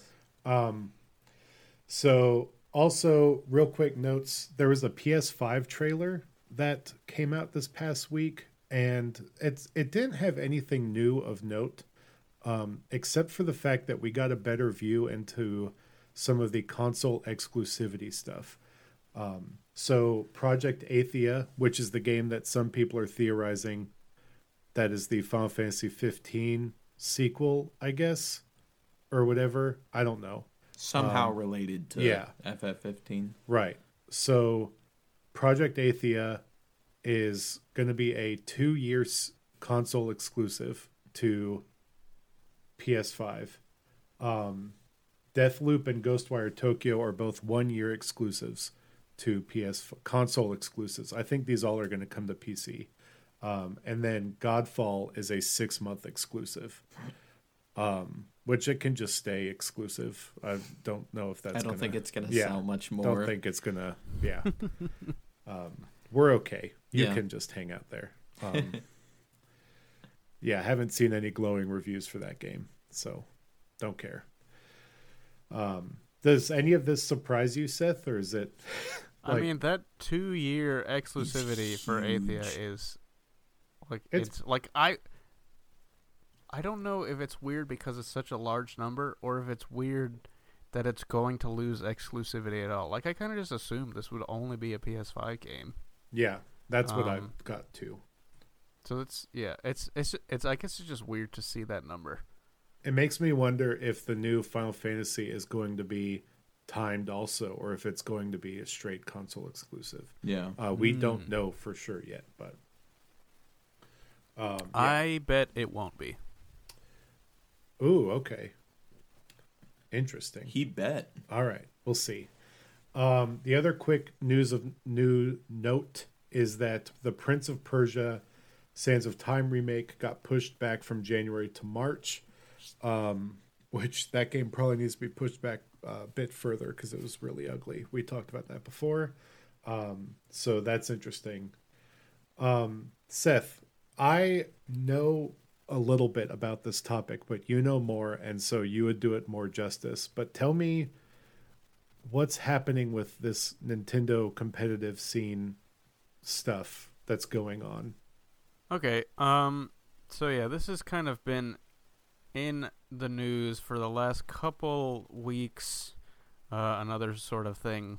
It's it's it's it's kind of a series of disparately like sort of semi-connected things that it's just um, you know there's a there's a long history of fan kind of um, what's what's a good word for disquiet, I guess, with the way that Nintendo, like the the relationship with Nintendo to their fan base, like it's kind of there's always a sort of a feeling that the fan base is being slighted by what Nintendo does. I I have n- never really bought that, but seeing some of this stuff, uh, it the only reason I would ever want like think to bring this up is because I I guess I've finally come to sort of empathize with with the the the a little bit with the people who are talking um, about how Nintendo is terrible.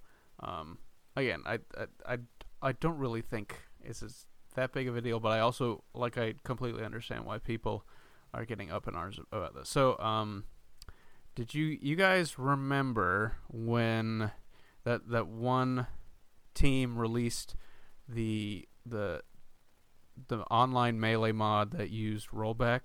Yes. Um, Slippi. yeah, Yeah, Slippi. Um, it was kind of widely praised online because everyone hates Super Smash Bros. Uh, like the online that is built in. Um, and this gave people a way to r- reliably play the game online um, without having to experience the terrible lag. Um, so, because of COVID, a lot of game tournaments have been moving to online only, and there was one that was set to happen called Big House. It's like a, a popular, um, I think it's just a Smash tournament. I don't know a whole lot about it, um, Yep. but so they were they were having they were holding a Smash Ultimate tournament and a Smash Melee tournament, and they advertise they, they're doing this all online, and they publicly advertised that they were going to be using Slippi. Um, and Nintendo on seeing this kind of stepped in and they're like, no, you can't, you can't be using this mod to play our game online uh, without our permission. Um, and to play it online in the first place. Right, Because like, obviously, running, it like, implies that like yeah, Melee.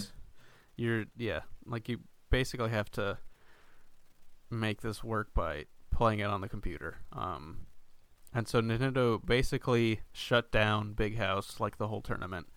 Um, and of course, a lot of people were um, reasonably upset at this because Big House was like kind of one of the big deals of, of Smash tournaments. Um, cut to uh, I don't know how much I don't I don't know when the when this tournament. So uh, Nintendo was holding a like a Splatoon like I think it was like the North American Open or something. Um, Splatoon 2 recently and in a display of solidarity with their Smash Bros brethren like a bunch of teams decided to have their team names be like the regular team name and then something about like free smash like hashtag free smash or like other things referring to this yeah to this Slippi controversy um and then all of the sudden nintendo like says that they are not going to i don't know if that they were going to compl- I think it was just at first that they were going to not broadcast the like the the semifinals and the finals of it. Um, and it and it it just it felt like just a little bit too coincident uh, coincidental. You have all these teams making their name show up as directly referring to this controversy that Nintendo sh- like because of something Nintendo shut down and then Nintendo decides, "Hey, we're not going to show you actually these teams." Um, after that, a bunch of teams started dropping out, um, and then they ended up, I think, just canceling the championships of this Open. Um, they Nintendo gave a reason, like because of like technical issues, that they weren't going to be able to broadcast it, but it just it felt to the community a little bit too coincidental. And yeah, I can, I think it's it's not unreasonable to draw a line between those two things and think, hey, yeah, this is probably what happened here. Um, right. And then the most recent thing that happened is there was a, I think it, I think it was like an Etsy store, um, where someone who was selling like custom Joy-Con shells uh, had created one that they called the Edicon, which was sort of uh, a, a, tribute to uh, Etika. Um, uh, forgive me, I don't actually remember his his non his, his actual name, but the the popular YouTuber personality who uh, took his own life um, earlier, I believe this year, and so they had released a a Joy-Con shell like themed around them, um, and all of the proceeds were like going to charity and it was super popular. I think they had raised like thirty thousand dollars selling it, um, and then Nintendo, out of I don't, I heard it's, it's hard to say out of nowhere because certainly they are keeping track of these things. They stepped yeah. in and like basically hit them with the C and D, um, or like a copyright claim, and told them that they had to stop uh, selling these. And so like again, this is like after the last two things, people see this and like, oh my god, Nintendo is they just they're so far removed from their from the real world and from their their fans and, and the consumers who buy their products. Um, so yeah, it's I think the the most recent thing there's a little bit more nuance and it sounds like the things will probably the guy who was selling them was given some leeway to tweak the design and and re-release it.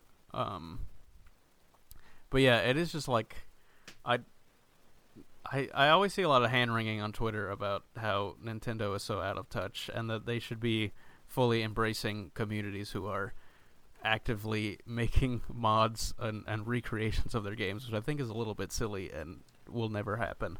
Um, it's silly, but at the same time, Nintendo has always made it extremely difficult to get anything of theirs, like, to either preserve any of their games or like, like their music or anything. Like, there's no way that you could just go to a store simply and buy any GameCube game really anymore, or a Wii game or a Wii U game, like, like you can with other console publishers, you know, like Microsoft is like one of the main ones I'm thinking of right now. Like they have a bunch of their previous console libraries available at least digitally to buy. Nintendo yeah, and with, and with Series that. X, you can just you can pop in any Xbox disc and basically get like a 4K remastered version of it. basically in like Uh, Nintendo is just so far removed from the concept of of that basically that like they just are on are on a war path it feels like uh, a lot of the times to just erase all like evidence of existence you know for a lot of these I mean, things. I I agree that they it is a legitimate criticism that, and it's frankly like kind of idiotic that the way that it the way they seem to go out of their way to make it difficult for you to experience games in their library and like different media. And and it's it's like it's weird um, that they don't want to let people play these games um, but I also I do think because it's Nintendo that stuff like the the way the way you said it like that they're on a war path to prevent like I think that stuff that hyperbole is it it it seems like it always seems to jump straight into that kind of terminology when when we're talking about Nintendo um as if this stuff is done maliciously. Like I I agree that I think the stuff like one on top of the other this stuff that is happening it's it it makes it's make frustration build but um I don't I I just I just don't think it's it's reasonable to expect a huge company like Nintendo to not be fiercely protective of their IP because uh like uh, they are 100% leaving money on the table by not allowing by not making this stuff easier to access and not creating their own like improved versions of this stuff. Um but they they're not but just because they're not doing it doesn't mean they're go- they're ever going to let someone else do it and profit off of it. And even if they're not profiting off it i like i do think the stuff where they're worried about the integrity of their ip like that stuff's dumb but um I don't think there's any world where they're never going to not do that, just because it doesn't really make sense to them. Um, yeah, it's. I see it from both sides. Like I agree, Nintendo needs to come into the the real world and stop living in the years that they were founded in. But like, they're an old company driven by old decision makers, and I think it's it, it's going to be a while before we see any kind of meaningful shift away from um, what they're doing now, uh, for better and worse. Yeah, yeah I'm with you. I mean, I wish they I wish they were better about this stuff, but at at some point, you, I guess to me, it's it's, it's there's there's no use like getting upset over it because nothing. I don't think it's possible to create a great enough collective action to actually um, aff- affect this giant company in this other country. Um, Yeah, and Yeah. but it and, and it's just annoying that on on the flip side of that that they're like super attentive to all this other stuff that's happening and are so quick on the trigger to shut stuff down. Like I it's annoying. Um but I just it's just kind of who Nintendo is. And if you want to do stuff you have to do that stuff in secret, unfortunately. yeah. You know, Nintendo is gonna Nintendo. mm. Um, so let's let's talk about my favorite piece of news from the past week. Came out the other day, um, and that was there was a uh, really long and detailed Halo Infinite blog post um, that was bookended by statements from Joseph Staten, um, who we excitedly at the end of one podcast like a couple months ago. Uh, we got the news through on Twitter that he had been hired, and we all were like, "Oh man!" Um, and it was kind of a giddy moment. Um, and so basically what it comes down to is that the game is coming out in fall of 2021, which would line up with Halo which would line up 1's with 20th the anniversary. 20th anniversary. Um, and essentially, what's happening is, um, it seems like, really, uh, Seth, did you read this article? No. Okay, so I think you should, because it's very interesting to get into the mindset of some of these developers, um, because Is it Read- anything like getting into the mindset of a Greg Jennings? No, no.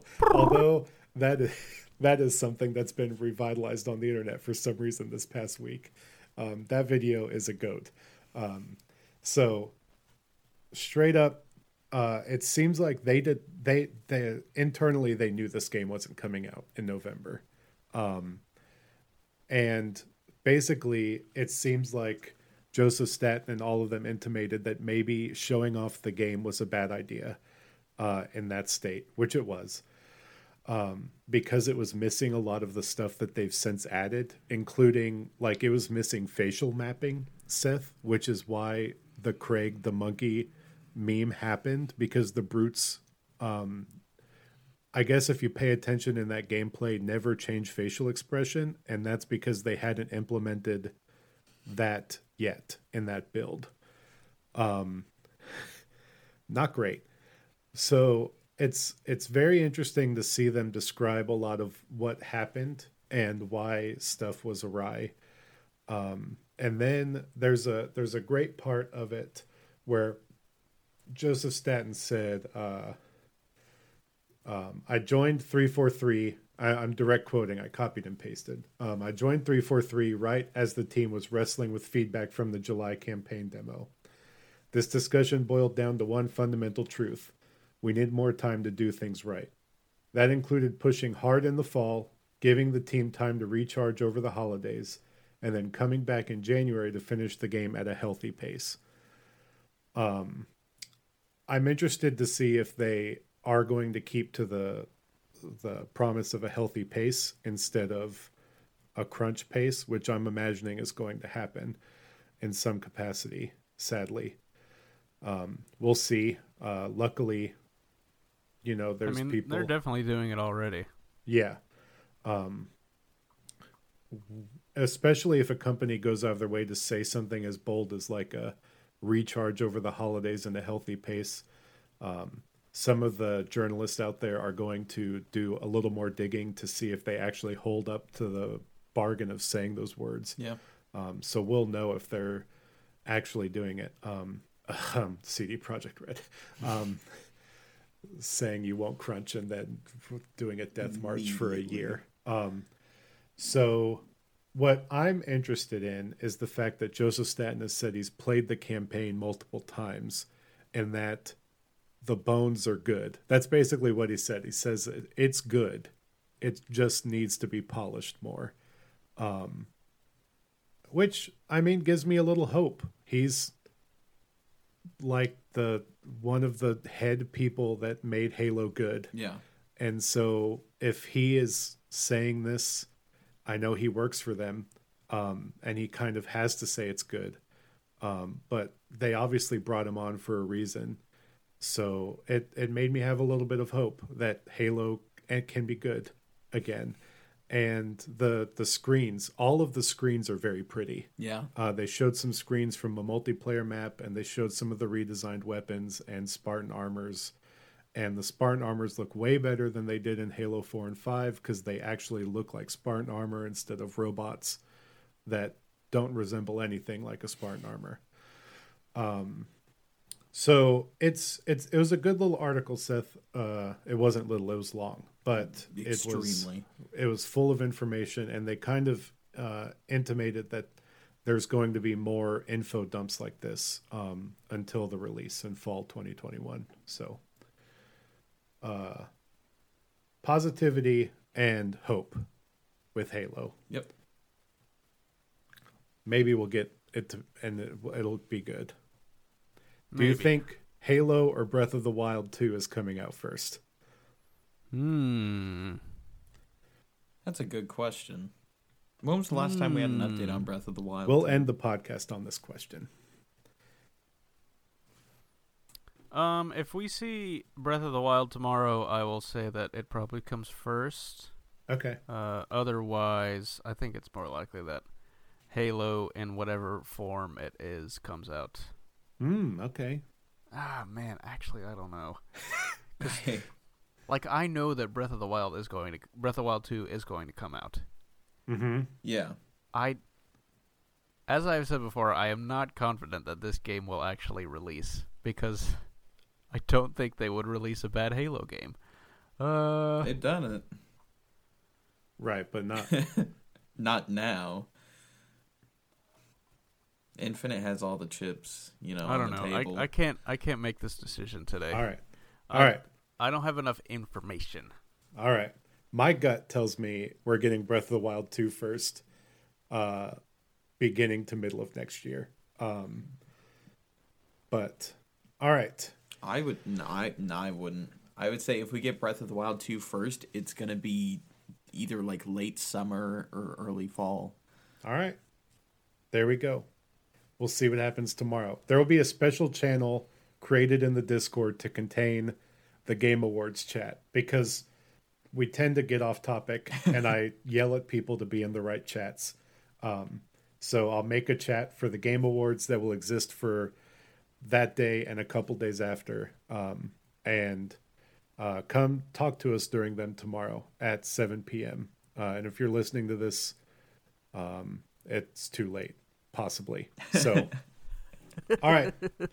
With that, Isn't that we appreciate you listening. It's a little ominous. And, um, you know, the Jeff Keighley's going to kill us for being contradictory to how his award show goes, no matter what. So, um, so we appreciate you listening, and as always, share the episode with your friend, um, and let people know about the show and rate us because that helps out a lot.